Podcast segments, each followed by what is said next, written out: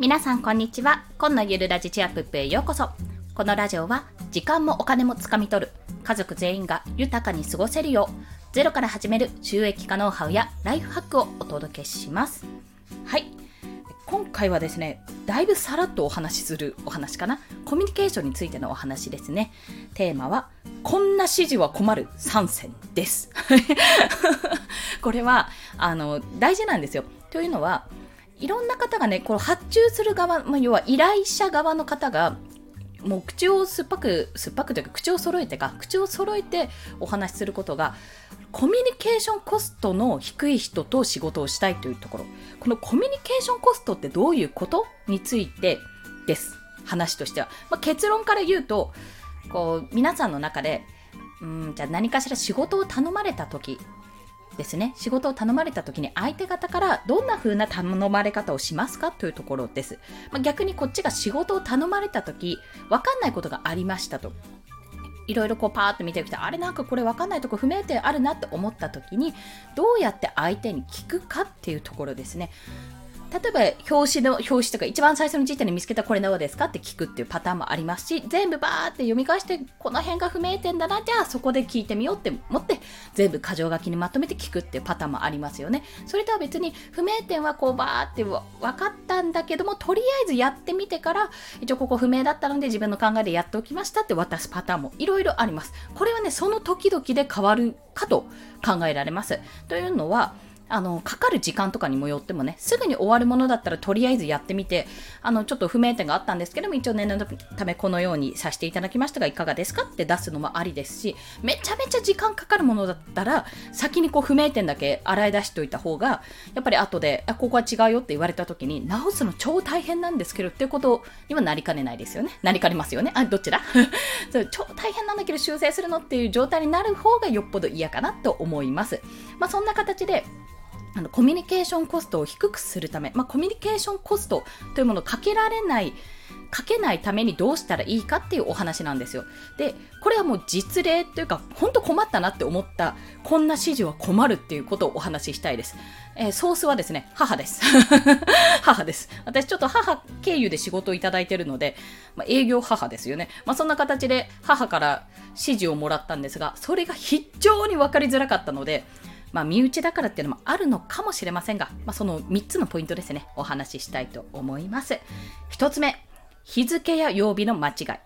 日付や曜日の間違い。まあ、これは確認すればいいだけの話なんですけど、でもちょっとって思うところですね。2つ目は、内容に関係ない長い挨拶。内容に関係ない長い挨拶。これは母がというより、自分がやりがちなところかと思います。最後が知らない新情報ですね。知らない新情報。え、何これ聞いてないよって。聞いてないけどさも当たり前のように書いてるけど、詳しく知らないよっていうようなところですね。その3つについてお話しします。といっても、もうこれだよっていう、ただただ具体的なことを今、今回に至っては3つお話ししたんですけども、それ以外にね、いろんなパターン皆さんの中で想像できると思います。とにかく、まずは日付や曜日の間違い。これね、私もちょっと勘違いしてありがちなんですけども、連絡帳あるあるとかで、あるんですけど、これね、日付や曜日の間違いって最終的に自分で確認はするんですよ。間違いがないかどうかで確認はするんですけども、これね、よろしくない。なぜかというと勘違いは伝染するから そう伝染するんで。私もあれってなんか違う、あれおかしいなって思ったら、あ、全然勘違いしてたなんてこともね、本当にあるあるなんですよ。でもこれ間違ったまま情報を発信してしまうと、結局、曜日が合ってるのか、日数が、日数というか日付が合ってるのかどっちかがわからないので、やっぱりお客さん、まあ、それを見た方は判断しづらくなるんですよね。だから非常にやってはいけない間違いではあるんですよ。で、その時に、もちろん自分が確認すること大前提だけどやっぱりこう発注をかける段階においてもあの結局向こうからの指示が間違ってるとこちらとしてはん？これはどっちに合わせたらいいんだって結局なってしまうわけですよね。曜日が間違ってるのか日付が間違ってるのはどっちだって。それの手間がやっぱり一つかかってしまうので、やはりそこはまあ、正確にね、誤字脱字とかもそうですけども、正確にできるだけ伝えられるように私もしたいなと感じました。はい。まあそんな話一つと、二つ目が内容に関係ない長い挨拶です。これはね、世代によると思うんですけども、やっぱりあの、お手紙書くときとか、私も背景、春風の候みたいな あのワードだと出てくるんですよね。季語とか挨拶文とか。何々様におかれましては、日々、何ご検証のことと存じます。日頃は各駅の、なんだっけ、ごなんかご個別をたまりとかなんかいろいろあるじゃないですか。ああいったね、手紙の文章って私はね、結構好きなんですよ。綺麗で。なんかあのー、何ですかね、文学を読んでる感じかな？文学を読んでる感じがして私自身は好きなんですけどもでもそれ毎回毎回のコミュニケーションにはいらないよねっていう話です。そういうことです。でまああのメールとか社内メールとかよくあると思うんですけどもやっぱりこのコミュニケーションコストって本当に人によるんですよ。本当に人によるのでここは一概に言えないけどこんな長ったらしい挨拶いらないよ。本文どこやねんっていう文章に、ね、なってしまうとやっぱりそこはちょっと残念じゃないですか。もし入れるとしたら例えば感想ですよね。この前お会いした時にあの例えば連れてったご飯のお店すごく美味しかったですって。で、実を言うと、あの、あの後プライベートでも一回行ってみて、やっぱり美味しくて、もうご紹介していただいてすっごく嬉しかったですって、他の人誘ってみたら、その方も喜んでくれました。ありがとうございます。みたいな一文はね、冒頭にあると、あ、こんなとこ、こんなこと覚えててくれたんだっていう、最初のつかみとしては、なんか、向こうとしては、え、なんか、え、何？自分のことを自分が紹介した店こんな風に使ってくれたんだ嬉しいなって気持ちになるじゃないですかそういう気持ちがあるならいいんですよそういうエピソードとかでも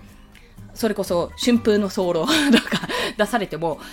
あ、はいって感じでもうスルーしちゃうじゃないですか。やっぱり仕事サクサクと進めたいからね。まあ、そんな形で、あの、内容に関係のない長い挨拶。相手が要は引っかからないであろう、心が動かないであろう長い挨拶は必要ないよというところです。で、最後が知らない新情報ですね。知らない新情報っていうのは、いや、これもうちょっと聞いてくださいよっていう若干愚痴になってしまうんですけども、あの、私、ちょっとサイトの運営代行をしているので、まあ、6月の予定を教えて、7月の予定を教えてって形で、こう聞くわけですよ。で、まあ、日付と、内容と日付が来るわけですね。まあ、この、この項目はこれ、えー、と何日と何日でこの項目は何日と何日って？言ってパッて出てきたわけなんですけどもなんか知らない情報がパッと出てきたんですよ。あれ私の知ってる情報じゃないぞこれ。みたいな。なんだなんだこれ。これ何？みたいな。そんなことになってしまってもうさもありなんとさも当たり前のように送られてきたんですけどもこちらとしてはあの第あの初めて見る方、もう要は既存のお客さんとかやってる方以外に初めて見る方も見るためのサイトを作ってるんでいきなりあの ABC っていつもやってるのはこの ABC ですって D は発表会があるのに D はやりますぐらいはわかるけどそしていいですみたいな急にいいですって来られてもいいって何みたいなあいいって私も参加できるのとかどうかわからないじゃないですか。なんかその詳細を結局なんかお話しした気になってたのかもしれないんですけどなんかちらっと話してたよなって思ったけど詳しくはそこ聞いてないわけですよ、証拠は。だからその情報はしっかり教えてほしかったって、なんだこの知らない新情報を当たり前にぶっ込んできたっていうような感覚だったわけですね。もちろん聞きましたけど、あの、これの詳細を教えてくださいと載せますのでっていうところでお伝えしたんですが、まあそんな形で、あの、いろいろね、コミュニケーションをこう円滑にするためにいろいろ考えなくてはいけない。で、これは結局何かっていうと、相手の目線で考えるっていうところなんですよ。私に足りない視点。本当本当私に足りない視点。今、訓練中です。この相手の視点に立って考える。相手はどう思うか。相手はこの、こういうことを知りたくてこういうのを作ってるから、じゃあこういう情報を伝えようって、その丁寧さが必要だという、そういったお話でございました。はい。ということで、こんな指示は困る。まあ、3つのポイントですね。3つのポイントをお話ししました。1つ目は日付や曜日の間違い。まあ、正確にですね。情報は正確にというところ。2つ目は内容に関係ない長い挨拶。相手にとって興味の湧かない情報だったらそこは必要ないです。さっぱりいきましょうというところ。最後が知らない新情報です。新しい情報を入れるんだったら、詳しくそこをこれも載せてねってことを伝えないと。言った気にな、言った気ほどね、言ったよねっていうのほどで本当にね、よろしくないですよ。あのね、これ普通のコミュニケーションでもそうなんですけど、言ったよねはダメ。絶対覚えてないから。本当 言ってなおかつ、LINE して言ってなおかつ、あ、違うな。え？言って LINE して言ってぐらいがちょうどいいです。本当あの、リマインドメールみたいな感じでやるじゃないですか。お願いしますって。やっぱ文章に残すことと、なおかつ耳にも入れること。もうこれって広告と一緒ですよね。その音声配信で広告を銘打って、なおかつ概要欄のところにどんなことを書いたかをさっとざっくりと書いておいて、さらにブログで、もし時間がない方はブログでさっと読みもできますよってことでブログで書いてあるなんてことをやると、すごく丁寧じゃないですか。で、めっちゃインプットもアウトプットもね、インプット、インプットが、インプットができるようになるじゃないですか。まあ、そういう形なんだろうな、そういうことなんだろうなってことを痛感した今日でした。した つい1時間前ぐらいの話なので、ほやほやです。この収録する1時間前ぐらいですね。はい。ということでございました。そして今日の合わせて聞きたいは、まあ、そんなね、メールでのやり取り、まあ、テキストコミュニケーション、そういったことが今やっぱり多いかと思うんですけども、そんな時に、あの、冒頭の気になる挨拶、っていうことをね、私もちらっとお話ししたと思うんですけども、それの具体例が載っている人を操る禁断の文章術、メンタリスト DAIGO さんの本ですね。こちらも至るところでご紹介してるんですが、再度紹介させていただきます。まあ、言わずもがな、とりあえず読んでみた方がいいよっていうところです、これは。なんか具体的な日常的なコミュニケーションにも使えるので、なんか文章を書く人じゃないとダメなのかっていうわけじゃなく、単にそれこそ LINE でのやり取り、メールでのやり取りとかにも使えるから、ぜひこれはね、読んでいただきたい。そして、まあ、なんで散々これを押すかというと、まあ、何回言ってるんですが、Amazon Audible だと無料で聞けるからなんですよ。要は無料で聞ける本ってだいぶこれは読み回すというかもう読み返しがすごい本なのに無料で取得できちゃうのってところなんですよ。で、Amazon Audible なので、オーディブルブックです。オーディオブックです。聞く読書という形で無料であの体験中にね、読むことができます。で、なんでこれをさらに言うかっていうと、まだ体験してない方は、もちろん、あの、